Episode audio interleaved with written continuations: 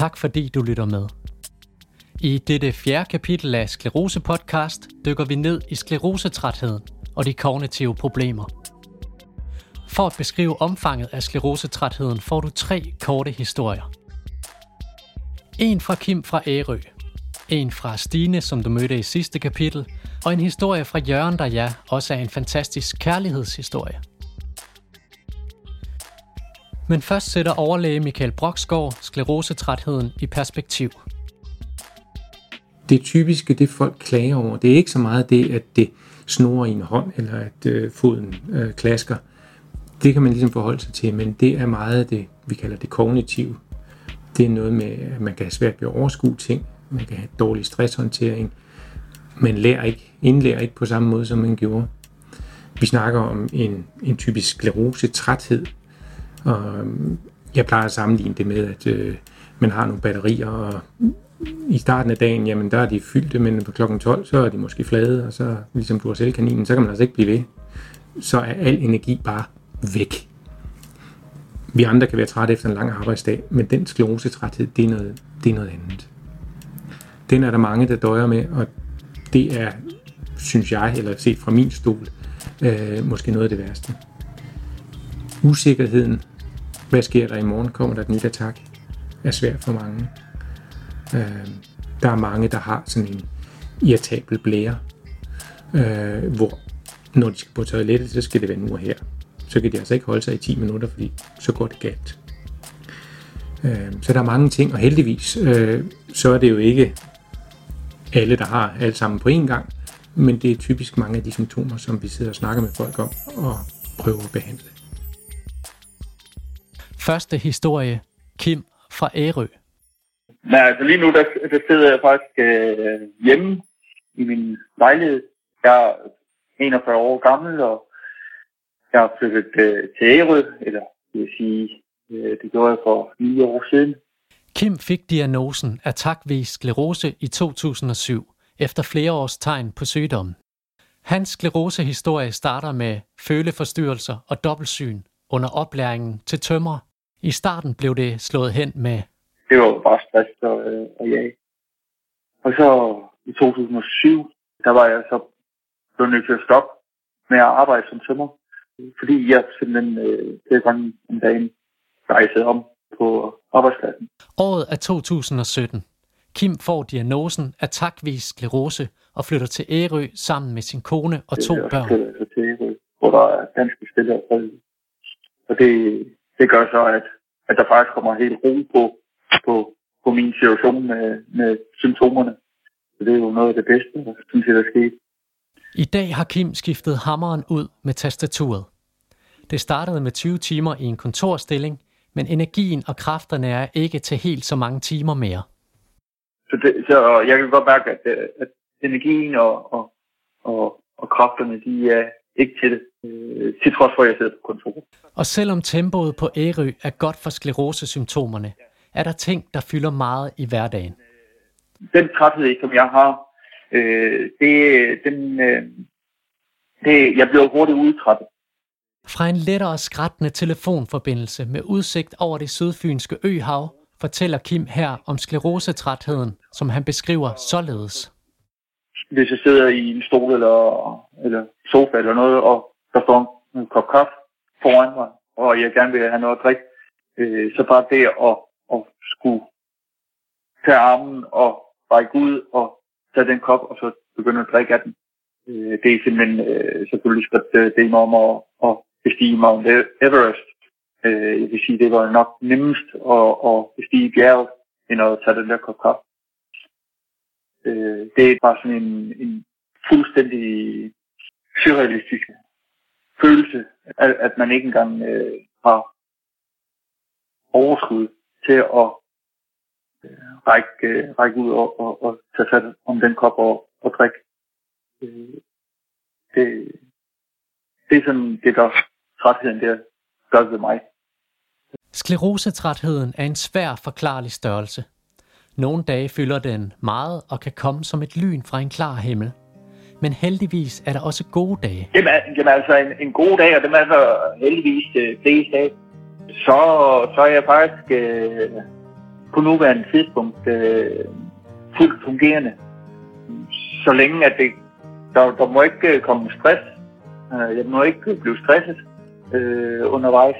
Og tempoet, det skal holdes i et lidt langsommere tempo. Kan man så sige, jamen, så er det ikke en almindelig dag. Men, men sådan rent energimæssigt, øh, for at jeg ikke bliver kørt helt i bund, men, men at jeg ligesom kan, kan have et øh, jævnt energibeholdning øh, hele dagen. Når jeg sådan er i nuet øh, på en god dag, så, så føler jeg mig øh, ikke syg. Øh, så føler jeg ikke, at jeg har nogen sygdom. Selvom de fleste dage er gode, er der også dårlige dage, hvor tanken er tom og trætheden fylder det hele. Disse dage kan række ud over nuet og sætte sine spor for fremtiden og drømmene. Sådan, øh, ellers at drømme, jamen, øh, dem, øh, de er ligesom, det lyder måske lidt øh, strengt at sige det, men, men, men de er øh, lige pt. er de blevet slukket. Øh, der, eller jeg har i hvert fald nogle drømme, som jeg ikke rigtig tør drømme. Øh, og, det, og det hænger også så med det med, at jeg er blevet skilt, øh, fordi så, så har jeg jo altså, både en alder, hvor man måske ikke lige går ud og finder sig en kæreste og sådan noget, og, og jeg har også øh, nogle børn, som jeg øh, ønsker at, at, at tage hensyn til, fordi de er stadigvæk øh, så små, og det er relativt nyt. Men, men der så også øh, tanken om, en, øh, hvordan finder man en kæreste, øh, og at nogen, der vil have en, der øh, har sklerose, eller syg i det hele taget. Så, så øh, det, det der med drømmen, det, den, det, det, det, det er et svært spørgsmål, fordi jeg vil da selvfølgelig gerne have en, øh, men have en og dele hverdagen sammen med. Lige pt. Der, der ligger det øh, meget langt ude i, i fremtiden. Øh, så langt ude, at, øh, at jeg øh, vælger at, at øh, jeg prøver på ikke at, at, at drømme om det. Øh, fordi det, det, det lige nu der er det uopnåeligt. Øh, så kan jeg lige skal vinde øh, i lotto. Det er nok nemmere. Det var en fli af Kims historie. Nu skal du med til Sæby, nær Roskilde Fjord. Her bor Stine, som du mødte i tredje kapitel af podcasten. Stine har inviteret indenfor i sin stue, hvor kakkelovnen sagte ulmer, mens familiens minigravhund Nana tripper energifyldt rundt. Stine trækker vejret. I to dage har hun droppet de huslige pligter for at spare energi op til dette interview. Det har jeg så valgt at sige, det gør jeg ikke den her weekend, fordi at så vidste jeg godt, jamen så vil jeg ikke have noget energi til at sidde og snakke med dig. For sådan er det, når man er sklerosetræt. Alt bliver et prioriteringsspørgsmål. Nogle dage er et rent helvede. Øhm, nogle dage øh, er jeg så påvirket af sklerosen, at jamen, jeg står op om morgenen og får sendt Patrick afsted i skole. Øhm, og så er han ud af døren kvart over syv cirka. Og så går jeg ind i seng, og så over til han kommer hjem halv fire. Og så står jeg op der. Og så hygger vi lidt, øh, alt afhængig af, hvad kan man sige, hvad mit energiniveau er. Jamen det kan være, at jeg overtaler ham til, at vi skal sidde og hygge med, med en god film. Og noget meget nemt aftensmad, øh, hvis Sonny han er på arbejde. Og øh, jamen, så sidder vi måske og ser en film, og så falder jeg i søvn på sofaen. Og så vækker han mig og siger, jeg tror måske, vi skal til i seng nu. Øh, det er jo sådan nogle dage, de er et helvede. Fordi det er jo virkelig de her dage, hvor man føler sig besværlig. Øh, man, er til, altså, man føler sig, jeg føler mig meget besværlig, og jeg er egentlig bare til besvær. Fordi jeg gør jo ikke nogen gavn. Jeg bidrager ikke med noget. Hverken i forhold til, til husholdningen, øh, eller til, hvad kan man sige, at holde støvsuge, tør støv af, øh, til at, eller på nogen som helst måde, fordi jeg ligger bare og sover. Og, og det er nok noget af den, den følelse, jeg tror jeg måske er den, jeg har kæmpet allermest med. Den her med, at jamen, jeg var til besvær. Jeg var til besvær for, for min nærmeste familie og venner. Øhm, Fordi at, jamen, de her dage, hvor jeg ingenting kunne, hvor jeg faktisk lå i sengen hele dagen, jamen, det var jo heller ikke fair, at når min mand han kom hjem, han arbejder 12 timers vagter, øh, med en times kørsel hver vej. Ikke? Altså, når han så kommer hjem efter 14 timer, så skal han også lige sørge for, at der bliver lavet mad. Han skal også lige huske, at han skal også lige handle på vej hjem, så han kan lave aftensmad. Han skal også lige have støvsuget, han skal også lige ud og gå den lange tur med hunden, han skal også lige, og han skal lige, og han skal lige. Ej, jeg kunne måske godt lige have taget noget kød op i fryseren. Men jeg kunne måske også godt lige have gjort et eller andet herhjemme. Men det kunne jeg bare ikke. Og, og det var ekstremt frustrerende, og jeg følte mig så meget til besvær, og havde i samme periode også rigtig meget brug for bekræftelse fra Sonny, i forhold til, at han ikke gik fra mig, at han ikke forlod mig. At det var i orden, at jeg havde de her dage, hvor jeg ingenting kunne.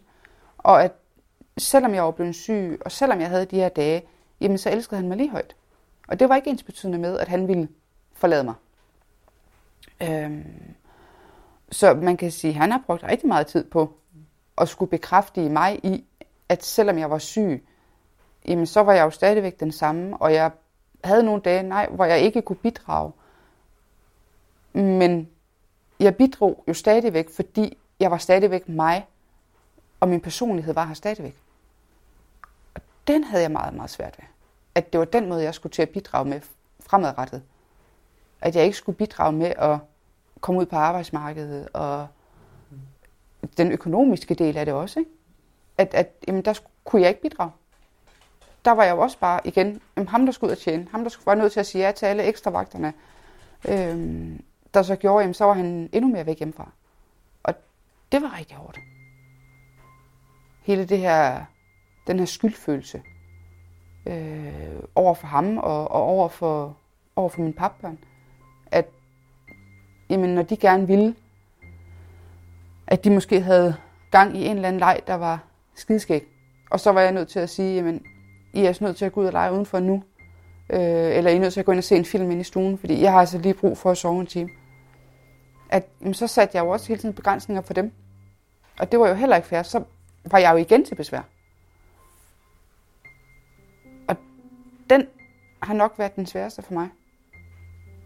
At jeg var noget værd, og jeg ikke var til besvær.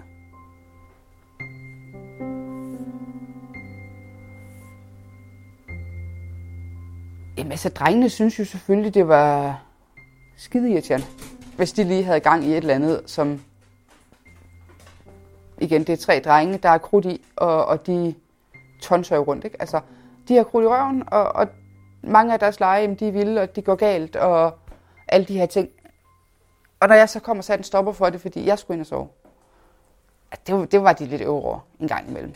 Øh, men der var Sonja jo så også fantastisk til at sige, at vi går op på legepladsen, vi går op på fodboldbanen, vi spiller et spil, vi, vi ser en film. Altså, vi kører ud og handler, kører skoven. Så jeg fik den her ro. Og så kørte han afsted, og så kunne jeg ligge ind i sengen og have ekstremt dårlig samvittighed over, at jeg ikke havde energi til at tage for eksempel med i skoven. Øh, til at tage med op på fodboldbanen og se drengene tons rundt deroppe. Ikke? Så man kan sige, at det var hele tiden den her med, at de skulle indgå en masse kompromiser, for at jeg kunne være her.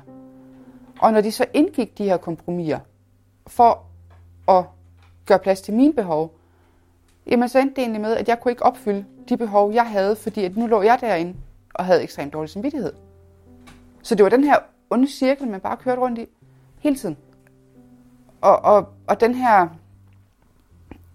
hvad kan man sige, hvordan jeg, det her med at lære at bruge sin energi rigtigt, den kæmper jeg stadigvæk med. Jeg blev meget, meget bedre, end jeg var i starten.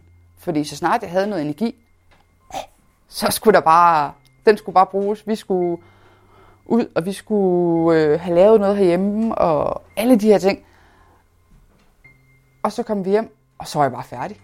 Og så var jeg, det var ikke den her med, at sidder lige og slapper af en halv time med en kop kaffe eller et eller andet. Nej, nej, det var flere dage. Og det har også været rigtig, rigtig svært at få den til at gå op i en højere enhed med planlægning. Men alt er et prioriteringsspørgsmål.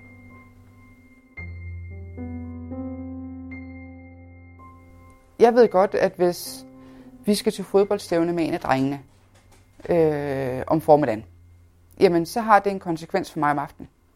Er det så der, hvor jeg skal sige, jamen, hvornår ligger fodboldstævnet, hvornår er vi cirka hjemme? Okay, jamen, vi er hjemme omkring klokken 1.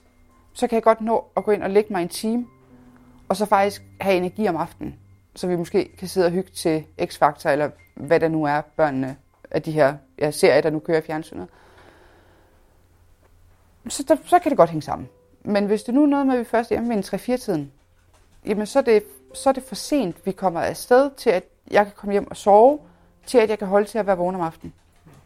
Og så er jeg nødt til at sige, jamen, hvad er så vigtigst lige nu og her? Er det at tage med til fodboldstævnet, eller er det, at jeg er noget værd i aften, når vi skal sidde og hygge? Og den, er meget, altså den balancegang er meget, meget svær, fordi børnene vil jo rigtig gerne have, at man kommer med ud og ser deres sport. Og det vil, er noget, jeg rigtig, rigtig gerne vil. Jeg synes, det er skideskægt at rende rundt derude sådan, halv, sådan hele, hele weekenden. Ikke? Øhm, men de vil også gerne, at vi sidder og hygger om aftenen. Så, så det er lidt den her med, at man har sådan nogle små følere ude på drengene for at høre, jamen, hvad, hvad betyder mest i dag? Er det fodbolden, at jeg er med til fodbolden, eller betyder det mest, at vi kan sidde og hygge i aften, når de kommer hjem? Så, så det er den her meget fine balancegang. Alt er vejet op i for og imod. Øhm, der er mange gange, hvor, øh, hvor jeg har planlagt, jeg skal lave, nogle gange så laver jeg sådan en to-do-liste til mig selv. Med at prioritere, hvad det er for nogle ting, jeg gerne vil have lavet herhjemme, hvis det er et eller andet ud over det ekstra, den her, altså ud over det normale. Og der kan Sonny godt stå og kigge på den her seddel, og så kommer til at tage en kuglepind, og så streger han ting ud. Og siger, nej, men det skal du ikke lave. Og så siger jamen det trænger. Ja, men jeg vil gerne have en kone i morgen, for der har jeg fri. Og så får jeg forbud mod at lave noget. Altså, øhm, der er han meget den her med, at også blive meget bevidst om, de ting, jeg laver, jamen, de har en konsekvens. Og som han også siger der med, jamen, når jeg har en fridag, så vil jeg have en krone. Så vil jeg ikke have en eller anden kludedukke, der bare ligger og sover hele dagen. Så vil jeg have en kone. Så der er jeg jo også begyndt på at tilrettelægge mine dage ud fra, jamen, hvornår han er på arbejde og hvornår han er fri. Øhm, de weekender, hvor vi har alle tre børn, jamen ugen og dagene op til, eller primært dagene op til, og planlægge, hvad, skal, hvad laver jeg øh, i dagene op til, for at kan have mest mulig energi, når de kommer. Og så nogle gange det smutter. Den tredje og sidste historie i dette kapitel er en kærlighedshistorie. Livet er nogle gange finurligt. Det sker fra tid til anden, at der kommer noget godt ud af noget skidt. Fordi jeg falder uden for statistikkerne, det gør selvfølgelig også flere andre, der gør. Jeg falder uden for statistikkerne på den positive måde. Stemmen, du lytter til nu, tilhører Jørgen. Jørgen er Aalborgenser og skleroseramt. Fysikken er intakt, men hukommelsen kniber det med. Så da Jørgen byder velkommen i hoveddøren, erkender han da også, at han havde glemt aftalen. Vi træder indenfor i det lille rækkehus sætter os ned om spisebordet og snakker om hverdagen med sklerose og om at være ramt, uden at andre mennesker kan se det. Inden båndoptageren når at blive tændt, bekendtgør Jørgen, at der er intet godt at fortælle om det at have sklerose. Det skulle vise sig, at han senere måtte indrømme, at han tog fejl på det punkt. Før i tiden, der tror jeg faktisk hellere, at jeg vil være fysisk ramt, end at være kognitivt ramt. Fordi så kan folk se, at du fejler noget. Det, folk kan ikke se, at man fejler noget, når man er kognitivt ramt. Det er lige så belastende at være kognitivt ramt. Altså når Auli, hun siger til mig, at du skal have mælk og smør og ris med hjem. Kommer man hjem med mælk og smør. Hvor er risen hen? Ja, dem har jeg glemt. Så må man i butikken en gang mere. Og man bliver nogle gange ekstremt sur på sig selv, fordi Hvordan kan det være så svært at, at huske tre ting? Men det kan det godt være. Og det giver også nogle gange udfordringer på arbejdet, når man er så kognitivt ramt. Man bliver nødt til at skrive alt ned. Alt. Og når man arbejder med lastbiler, så skal man i hvert fald huske nogle vigtige ting indimellem. Og man bliver nødt til at sige til kollegaen, du skal altså lige huske mig på, om jeg har kontrolleret det og kontrolleret og kontrolleret det. De, de ved heldigvis godt, at jeg er sklerose, så de er meget behjælpelige også. Så det, det kan godt være et lidt stort handicap. Men og jeg, vil, jeg vil ikke have jeg vil ikke have ynk fra andre mennesker. Min omgangskreds ved jo så, at jeg sklerose, og ved også, hvor forholdsvis mildramt jeg er. Men i starten, der frygtede jeg meget af det der med, at Åh, det er også synd for dig, og det er synd for dig. Det er også synd, når Jens han laver bul i hans bil. Jeg synes ikke, det er synd for mig. Det er træls for mig. Der er andre, der har det værre end mig. Der er andre sygdomme, der er værre end mig. Det er ikke en dødsdom. Så Man lever, man dør ikke af sklerose, man dør med sklerose. Og bare i de sidste 10 år, der er jo sket en rivende udvikling. Så man lever jo, man kan leve ganske normalt liv med sklerose. Nu er jeg heldigvis en af de meget heldige i Danmark. Der er ikke mange, der har det som mig, har jeg hørt fra diverse læger med, med så mange år med sygdommen. Kan arbejde så meget og være så god fysisk. Jeg tænker ikke over, jeg tænker ikke over fremtiden med hensyn til sklerose. Der kan ske så meget andet. Den, den fylder ikke meget i den fylder ikke meget i min hverdag. Øh, den der en eller to gange om året, jeg til noget kontrol, det, det var sådan der. Og min medicin, det er det, er det den fylder. Og eller, det passer jo ikke helt, fordi jeg kan jo godt mærke, det kognitivt, at, at jeg er skadet den vej. Så underbevidst fylder den jo nok mere, end jeg lige, end jeg lige tror hver dag. Jeg husker ekstremt dårligt, som i meget dårligt. Så jeg bliver jo nok alligevel mindet om den hver dag. Ubevidst med, at man glemmer ting. Det tror jeg. Jo, det må være sådan. Ja. Så min sklerose, den fylder meget og fylder ikke noget, hvis man kan sige det på den måde. Den, den fylder meget ubevidst, fordi det, nok fordi det er kognitivt. Men det er jo lidt af de negative ting ved sklerose. Det var, som Jørgen siger, lidt af de negative ting ved sklerosen. Nu skal du have en sand kærlighedshistorie. Øh, jeg fik sklerose i 2005. For under et genoptræningsophold på Sklerosehospitalet mødte Jørgen Auli. Auli, der også havde sklerose. I 2006 foråret 2006.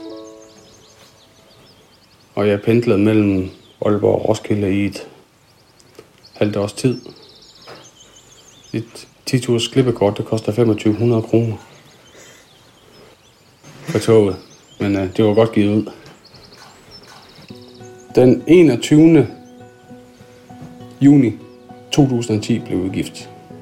I Finland, fordi Auli hun er finde, så vi blev gift i Finland i øh, fuldstændig hemmeligt. Der var ingen, der vidste det overhovedet. Så lægger man et billede på Facebook, og så eksploderer hele verden jo. Det har du da ikke snakket noget om. Nej, det var jo heller ikke meningen, jeg skulle snakke om det. Ja, tre år efter, så kom Anton. Et ønskebarn. Der skal heller ikke flere børn til Heller være der 100% for et barn, end at kun at være der 80% for to. Og det bliver ikke anderledes. Selvom alle folk de siger, at vi skal have en mere, og I skal have en mere, og en mere. Men det bliver der ikke. Men, men Auli var jo meget, meget hårdt ramt, da han blev født. Der blev hun lige sat fem år tilbage i tiden. Så det tog ekstremt hårdt på hende. Blandt andet derfor skal vi heller ikke have flere børn. Og vi var også med i et program på DR om to med sklerose, her og fru sklerose, om de kunne tillade sig at få børn. Øh, det var så ikke alle, der mente, at det kunne, man, det kunne de ikke tillade sig. Det var, jeg kan ikke huske, hvad det hed, men det var nogle, nogle forskellige trosretninger, nogle hinduer, nogle buddhister og ateister og noget. Det var ikke alle trosretninger, der mener, at man kunne få børn, når man er syg. Men øh, det er vi ligeglade med. Men øh, Anton er ønskebarn, og der er jo indtil der er bedre end hele verden end sit barn. Men hvis jeg ikke har fået sklerose, så har jeg heller ikke fået børn. Man har standpunkt til, at man tager et nyt. Men det har aldrig været meningen, at jeg skulle have børn. Det har heller aldrig været meningen, at jeg skulle være gift. Måske en kæreste, det ved jeg ikke. Jeg havde det fint som single. Glimrende. Men øh, så bliver man jo forelsket, og så... Ja, den ene dag tager den anden, og så sidder man her 10-12 år senere. Sklerosen, den har jo bragt mange fantastiske ting med sig også. Men når, hvis jeg sidder her i dag, om jeg vil have været den for uden, det vil jeg nok ikke, hvis jeg skal være helt ærlig. Fordi så har jeg ikke fået min søn, og jeg har ikke været gift med Avli, hvis jeg ikke har fået sklerose. Så den er ekstremt svær, den der. Det tror jeg, eller det er den. Det er nok et af de spørgsmål, man ikke kan svare på.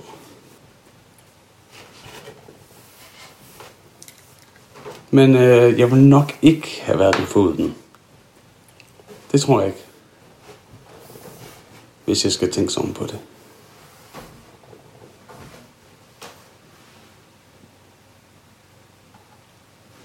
Sådan har jeg aldrig tænkt på den før.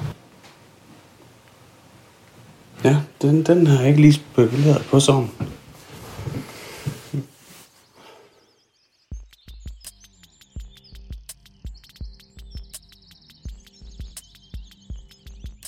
Tak for din tid. Kunne du lide, hvad du hørte, så fortæl om podcasten på de sociale medier. Brug hashtagget sklerosepodcast. I næste kapitel får du historien om ildsjæle, frivillighed og patientstøtte. Jeg var faktisk med til at starte café, caféaften i Aalborg i tidens morgen sammen med Auli. Hvor vi sad ind på Café Visa en gang om måneden i et helt år i træk, uden der kom nogen som helst folk. Podcasten er udgivet af Roche AS, klippet af Maria Lorentzen og Anders Guldberg, musik og lyddesign af Mathias Lyne, research, interview og storyboard Anders Guldberg. En kæmpe tak til de medvirkende for modet at stille sig frem og fortælle deres historie til inspiration for andre. Tak til overlæge Michael Broksgaard for at stille sin ekspertise til rådighed. Lad os give det allerbedste ord i kapitel 4 til Jørgen. Lev en dag ad gangen. Se, hvad der sker. Søg alt den hjælp, man kan få. Søg alt den hjælp, man vil have. Det er mit råd. Ja, det er det.